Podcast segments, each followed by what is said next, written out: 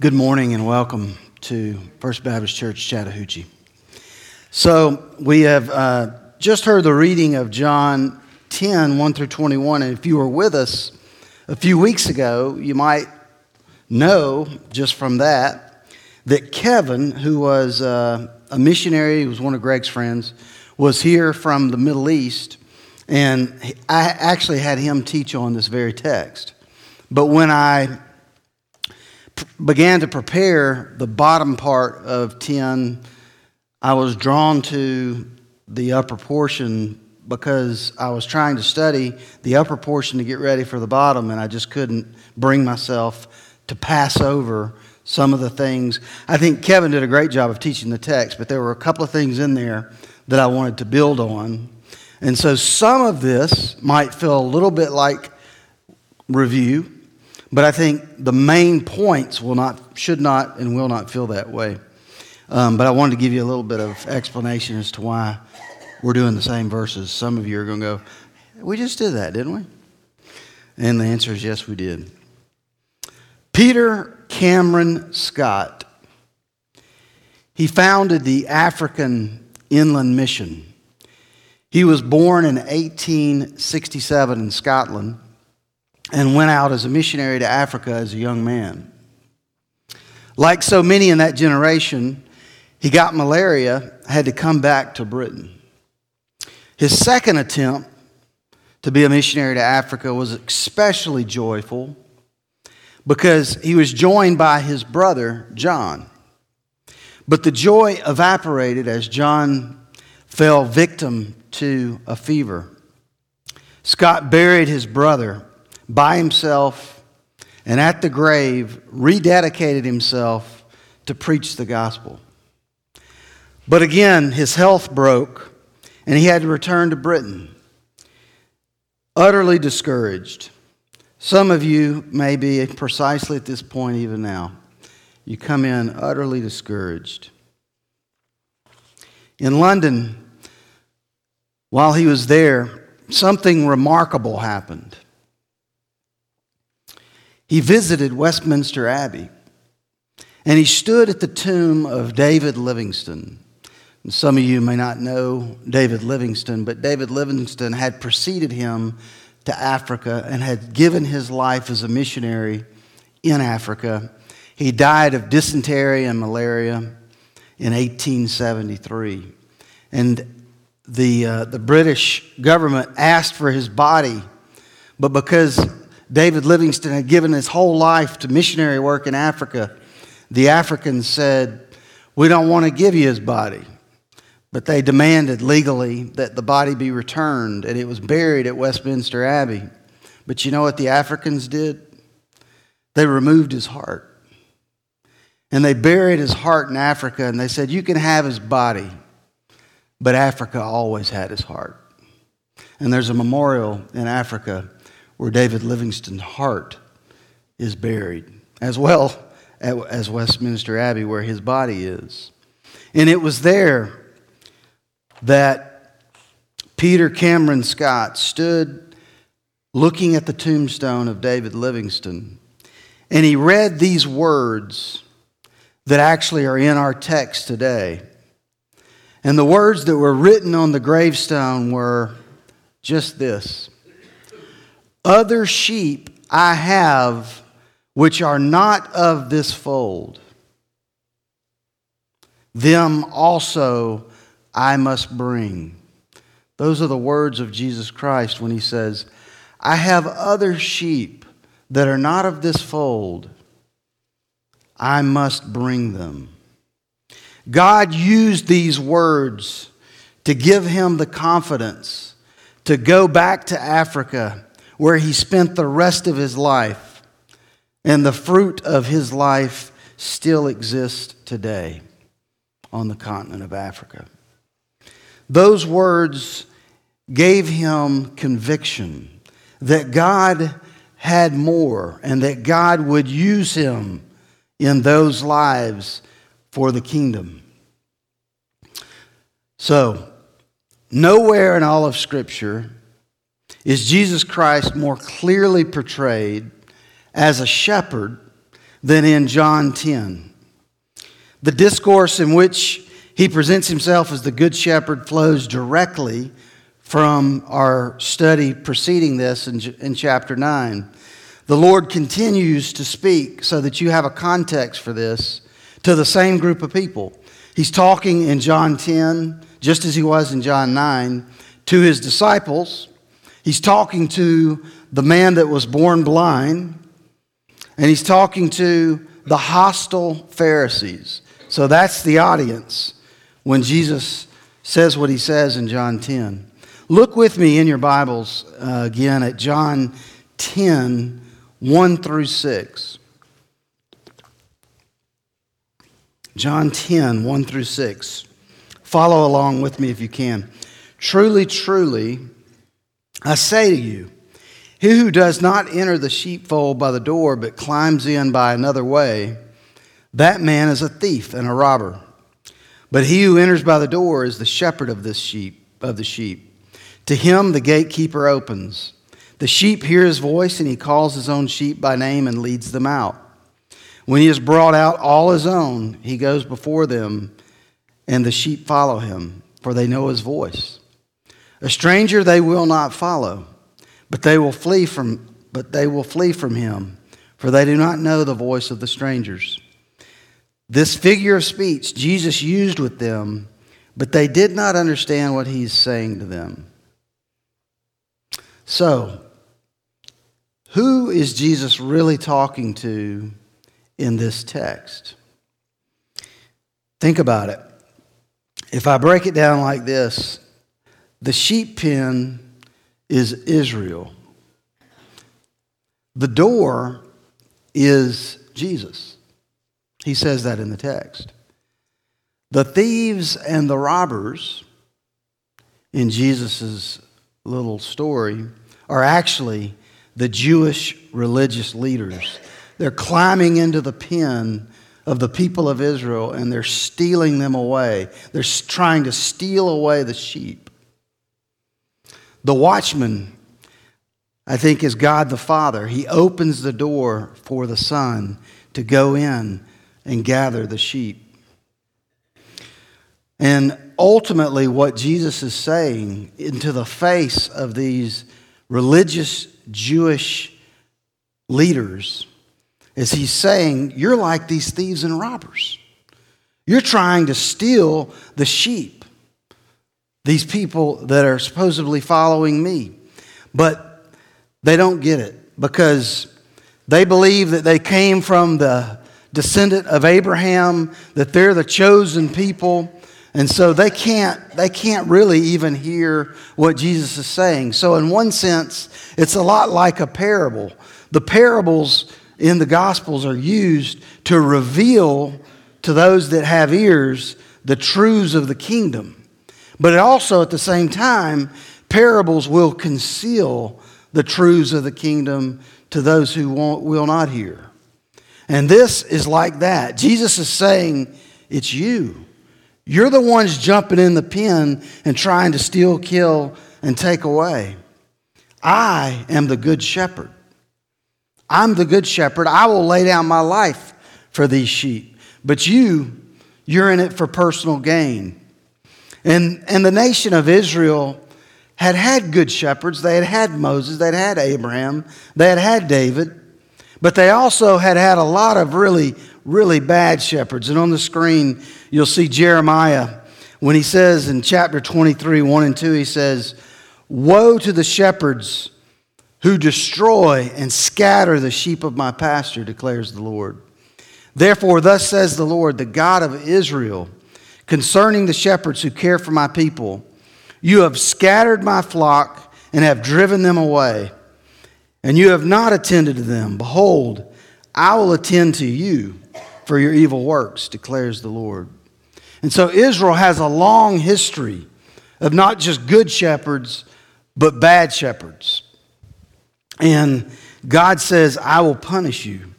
In contrast, Jesus is talking to the bad shepherds and he says, They come to steal, kill, and destroy. But in John 10 10, one of the more famous verses in the Bible, he says, I come to give abundant life. Or in the NIV, it says, life to the full.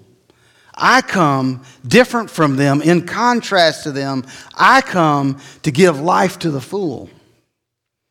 So Jesus says, I'm the good shepherd. I'll lay down my life for the sheep. But you know what he says in the, in the text about the hired hand? Who's he talking about when he says the hired hand? He's talking about the religious Pharisee rulers. He says, you don't, you don't care about the sheep. When the wolf comes, you flee. You're in it to save your own neck. But I'll lay down my life for the sheep. That's what Jesus is saying. That's his point here. But like I said, they can't hear it. The Jewish religious leaders completely miss the indictment that is coming from Jesus to them. They completely miss it, they cannot see it. And that brings me to a question for us. How do we know? How do you know? How do I know? If we are like the Jewish religious leaders, holding on to a false hope.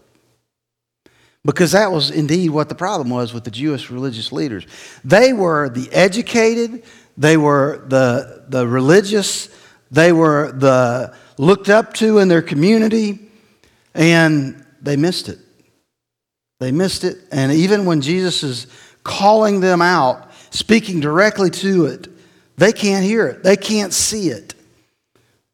So, what makes us as Christians any different from them? How do we know we're not hanging on to a false hope? Right here in our text in John 10 16, which was the verse that I opened with with Peter Cameron Scott. That was the verse on the grave, the tombstone of David Livingstone. And the verse reads this way And I have other sheep that are not of this fold. I must bring them also, and they will listen to my voice. That's it right there. They will listen to my voice. In other words, Jesus is saying, I have other sheep that are not of the nation of Israel, that are not of this fold. I have other sheep that are not Jewish, and I must bring them also. In other words, they're not there yet. I've got to bring them also. So I would say, the Father has them before they come to Jesus. So Jesus is saying, I must bring them also, and they will, they will listen to my voice. And it's all in the future tense there, you see? And that's important because they first belonged to the Father before they actually come to Jesus. Interesting idea in the scriptures there. The Father had chosen them before Jesus actually gets them. And all that the Father has chosen, He gives to the Son. That's actually scripture from John 6. And so we see what happens for those who are His, but what if you don't believe? What if you don't believe? What would that mean? Look in your Bibles at John 10 26. The question is, what if you don't believe? What would that mean? John 10 26, it says, But you do not believe because you are not among my sheep. You do not believe because you're not among my sheep. The answer is there in 26. But you do not believe because you're not among my sheep. Believing doesn't make you part of the flock. Being a part of his eternal flock enables us to believe. Believing shows that you are his from the foundation of the world. Your belief is proof that God is at work and was at work. And if someone would say, well, if I'm part of this flock before I believe, then I didn't need to believe in order to be saved. he'd be denying the words of Jesus. Because Jesus says in verse 27, 10 27, he says, My sheep hear my voice and they follow me. They follow me. That's so key. My sheep hear my voice and they follow. So if I ask the question, how do we know if we are His or not? Well, that's easy, isn't it? The answer to that, how do we know if we're really truly His and not like the religious leaders, the Jewish leaders, is easy. We go to church and we give our money. And we, we do good things to other people. And we're kind of religious. It's, not, it's none of that. It's none of that. What it says right here in our text is that we follow him. We hear his voice and we follow. If we're not following him, if we're not hearing his voice, we should have no confidence that we truly know him. It is clear in the scripture that truly knowing him is hearing his voice and following. That's how we know. That's how we know. So it's not that when I was 10, I came down an aisle at a Baptist church and prayed to receive Christ. It's not that I got baptized. It's not any of those things. It's are you walking in obedience to Him? Are you following Him? Are you hearing His voice? That's the answer. Now, because of our verse and the way Jesus says, I have other sheep that are not of this fold. They're not, they're not from Israel. They're not Jewish. And I've got to go get them and bring them. It brings up this issue of God's divine choice. He already has them.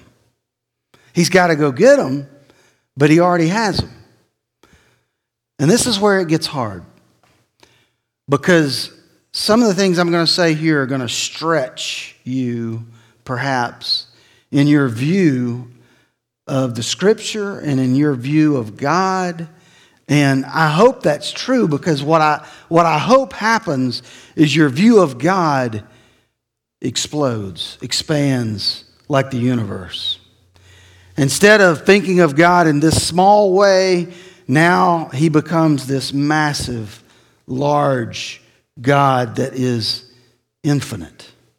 And this, I hope, will play into that and help in that way. So, why do we talk about divine choice? One, it's right here in the text. I have other sheep that are not of this fold, and I must go get them. Already has who they are. And then the other reason is it's just all over the Bible. This idea of God choosing is all over the Bible. And I'm going to show it to you. I hope. I pray I pray today that you will hear the beauty of God's sovereign choice because I'm convinced God wants you to know this truth and cherish it, not just tolerate it, but to cherish it, that God would choose you. And so, it's here in our text, it's all over the Bible. Divine choice. It's not even just about men. First, before we get to creation and mankind, I want you to see Luke 9:35. Luke 9:35 says this, and a voice came out of the cloud saying, "This is my son, my chosen one. Listen to him." God chose my chosen one. He even talks about the son in this way. Now, in 1 Timothy 5:21, talking about divine choosing. In 1 Timothy 5:21, listen to what it says. In the presence of God and of Christ Jesus and of the elect angels, I charge you to keep these rules. There were chosen angels by God. There was a chosen Messiah and even chosen angels. And now let's look at Colossians 3:12, mankind. In Colossians 3:12 it says, "Put on then as God's chosen ones." So I'm not making it up. It's right there in the scripture. As God's chosen ones, holy and beloved, compassionate hearts, kindness, humility, meekness, and patience. Now, when I was in college and I had just become a Christian, I went with a college ministry to Gatlinburg, Tennessee, and there there was a, a you know I don't know how many, maybe maybe a thousand college students, and we had a keynote speaker and a band that led us uh, in worship, uh, worship team, and it was for me. I was a brand new Christian, I was sitting under the Word day in and day out, and I was growing like a weed spiritually, and it was really just a powerful time.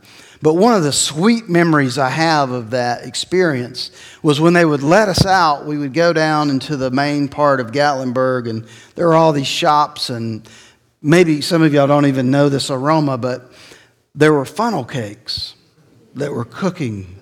And you could smell the funnel cakes coming down the street, you know. And as we would get closer to where they were cooking them, this, that sweet aroma just fried bread and sugar, I guess, would just waffle under your nose, you know, and it would just kind of make the whole moment just kind of special. To this day, if I smell funnel cake, I remember those experiences, you know, and I connect it really quickly. I'm hoping as I share these next several verses with you about God's divine choosing that it will not be a smell of death, but it will be a smell of life. It'll be like funnel cake for you, and it will just be a sweet aroma. Look with me. I want you to actually, and I'm, I'm going to do this too. I started uh, to just share 1 Corinthians 1 27, but I looked at 26 and I said, you know, I really got to share that too. And I don't have that in my notes in 18 point font, so I have to put my glasses on. Um, look at 1 Corinthians 1 26 and 27. And let's see what the Apostle Paul says in Corinthians about this issue of divine choice. It says, Brothers, think of what you were when you were called, meaning called to come to Him. Not many of you were wise by human standards. Not many were influ- influential, not many were of noble birth, but God chose the foolish things of the world to shame the wise. God chose the weak things of the world to shame the strong. And then 28, He chose the lowly things of this world and the despised things and the things that are not uh, because of Him that you are in Christ Jesus. So, what he's saying there is really, really, really important to understanding the gospel and living a life that is absorbed and filled with joy and fullness. You know why? Because what he's saying in that text is if you're sitting here and you're a Christian, he chose despite you. It wasn't because you were noble, it wasn't because you were brilliant. It wasn't because you were better than anybody else in the room. He chose out of an unconditional favor, an unconditional love, which helps me because I tend to want to work for my salvation. I tend to want to prove that I can be good enough. But what God is saying is, you can't be good enough, Clint. If you could be good enough, why would I send my son to die on a cross for your sins? I chose you not because you're great, not because you're noble, not because you're going to do something special. I chose you because I placed my favor on you and my love on you unconditional. We know it intuitively in our hearts with our children. I watch some of you with your little kids, and you want nothing more than for them to know that you cherish them and you'll hold them and you'll kiss them. And when they're falling asleep in your arms, you kiss them on the top of the head. They don't even know you're kissing them, but you do it just as a parent because it's so natural. You love your children. God wants us to experience that in a very similar way. And his using these words is like kissing your child on the top of the head. God is saying in these verses that I love you. Second Thessalonians 2:13. Look at this one. But we ought always to give thanks to God for you, brothers, beloved by the Lord, because God chose you as the first fruits to be saved. God chose you as the first fruits to be saved. 2 Timothy 2:10. I'm just trying to make the point that it's all over the Bible. It's not in one place, though that would be enough. But it's everywhere.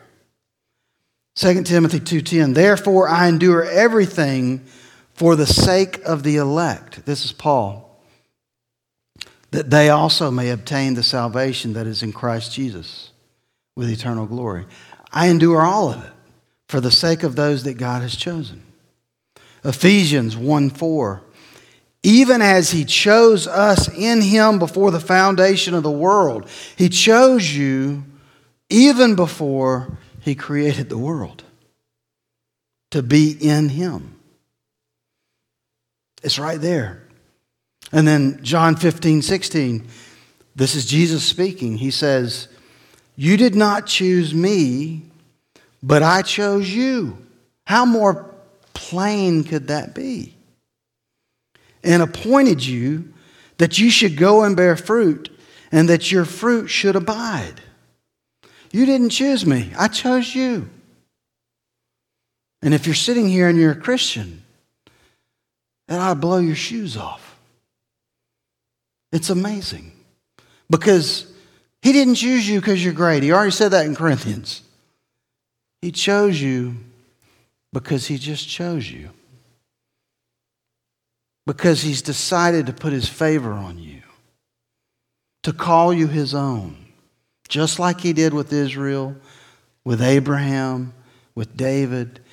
That's what makes grace so amazing. Is he just chose you. Acts 13:48. It says, "And when the Gentiles heard this, they began rejoicing and glorifying the word of the Lord, and as many as were appointed to eternal life believed." As many as were appointed to eternal life believed. Does it get a lot clearer than that? Now, does this mean that we don't have a part to play? No, no. We have responsibility. We're real people with real decisions, and those decisions matter. But at the end of the day, it's God. It's God. And that's why I said this teaching might make your view of God explode and make it much bigger because you realize what He is doing to do a work of salvation in any one of our lives. But it isn't just salvation. I mean, God chooses lots of other things. God is in control of uh, your family. I didn't get to choose that my dad was going to be Tom Watson or my mom, Patricia.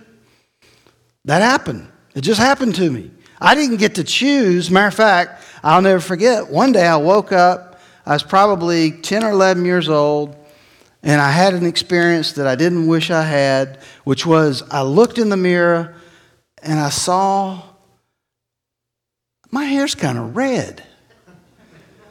And I was like, darn, I didn't want that. I wanted to be tall, dark, and handsome. You know? I didn't get to choose that. God decided that for me.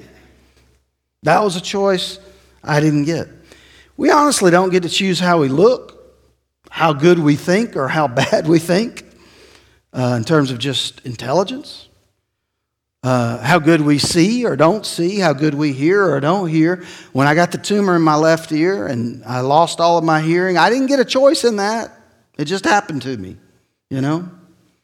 So there's things going on all the time that we don't get to choose.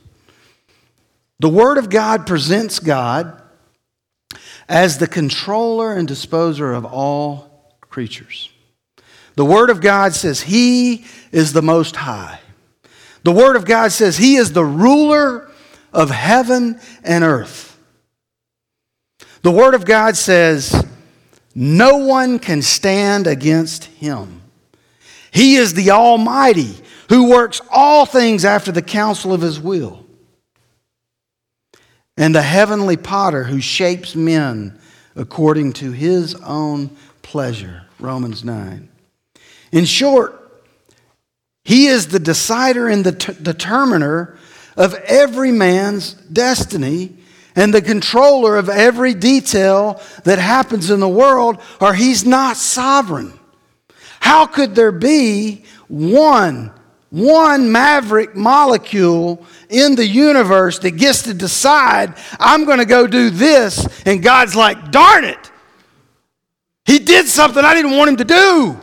He's outside of my sovereign control. I wasn't in control of that. How stupid is that? Because he's not God if he's not in control of everything. And that can cause some problems for us. And it stretches us. But we know Romans 8 28, don't we? And you're going, I don't. What's Romans 8:28? Romans 8:28 says he he works all things together for the good of those who love God and are called according to his purposes. So though God is sovereign, and I may get in a car wreck when I leave here today, highly unlikely because I live tenth of a mile, but I could. I still know, even though evil is at work, nothing comes to me evil unless it passes through God. God is sovereignly in control of everything that happens in the world. He uses things that he hates, like evil and sin and cancer and disease. He uses things that he hates to accomplish the things he loves. He's God. He's so beyond us. He's so beyond us. But don't think for a moment that he's sitting up in heaven wringing his hands going there's those maverick molecules down there that i can't control and so they're just wreaking havoc on the earth and i can't do anything about it. I'm so frustrated. That's just silly. He's not a frustrated god. He's a sovereign God, and He's in control. Now, the question that I have in my own study that I want to bring to you, hopefully will help, is why does God talk in the Bible so much about divine choice? We just looked at multiple verses. It seems like it's everywhere. It grows out of our text today. Why does God do this? I have three possible answers, and I'll give you these three and we'll be done. The first one is this God wants His children, just like we want our children, to know that they're chosen, loved, and He puts our, His favor on us. You know, just this last week, my youngest daughter, Kelsey, had a tonsillectomy, and then we didn't know it, but New Year's, at about 11:15, she just started spewing blood out of her mouth. And we took her to the ER and we stayed till about 4 in the morning and it finally it stopped. But then we 36 hours later it started again. So we went back to the ER and blood's just pouring. And I mean literally y'all, I might, you know, I don't panic in these situations because my dad made me like you know, don't panic, you'll scare people and they'll go into shock and die and you know, you don't do that. So, but she is leaning over, and I mean, just, it's just coming out. And uh, so we take her back to the ER two days later. They do another surgery. They wake her up from the surgery. The doctor tells us this way. He said, You know, I didn't see a whole lot after what y'all told me about the blood. But then he said, When I woke her up and we pulled the tube out, the, the ventilator, it hit the artery. And that artery that had been bleeding just started spewing blood. And he said, Then I knew that's what they're talking about. But I had to get the ventilator tube back in with all this blood everywhere, and she's awake so that we could get her back to sleep. And he said, Somehow we get the tube back in, we get her back to sleep. I hope she doesn't remember any of that. And I went down deep in her throat with a tool and I sewed that artery, and I think she's okay now. Was God not in control? I mean, couldn't He have found that before all of that? I think my answer is yeah. God was in control. We could have been on our way home when that artery burst open again. God allowed that to work out in a good way. God is sovereignly in control of all things. There's nothing he is not in control of. And he wants, and this is where I was going with it, and I got sidetracked and chased a rabbit. I'm sorry. He wants us to know his love and favor. When my daughter was laying there, waking up from surgery, I went over to the dry erase board. Nobody had to tell me to do this. I just wanted to do it. And I wrote on the dry erase board, she's unconscious almost, or she was.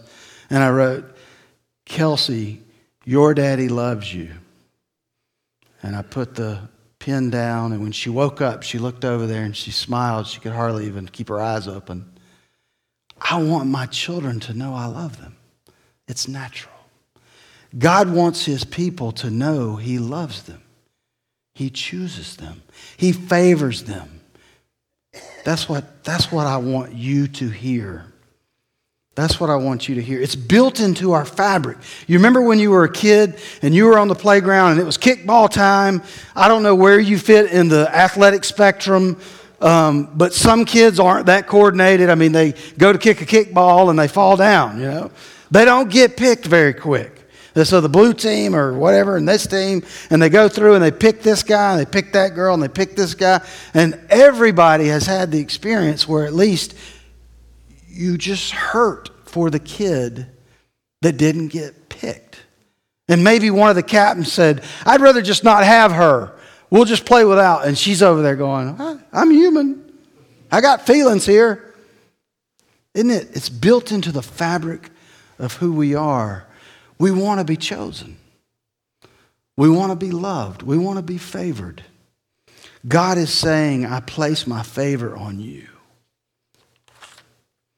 You are chosen.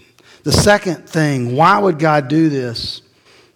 I think the reason, the second reason God would have his divine choice all over the scriptures is this God's divine choice expands, another word that I used was explodes our view of God and His sovereignty. Ultimately, I'm not so much into defending my choice as I am into defending God's choice. I want to step away from man and being so man centered and say, you know, God is sovereign. He's God. He's God. I'm not. I'm just a man. He's God. But here's the thing in our text He's a good God, He's a good shepherd, and He loves His people. But His people need to see that this God is way bigger than I think we think He is. And He's way more in control. The third reason God's choice just swallows us up in God's grace and love. When you really see and understand that He chose you and you're His, it just swallows you in His grace and love. He puts His choice behind you. He chose you before the foundation of the world. He puts His choice for you in you. He gives you the Holy Spirit. And He puts His choice in front of you, meaning you'll spend eternity with God in heaven. He did that. He did that. God talks about his choosing also to give us great assurance of his never ending love and good pleasure, not our works. Look at John 10 28 in your, in your text there.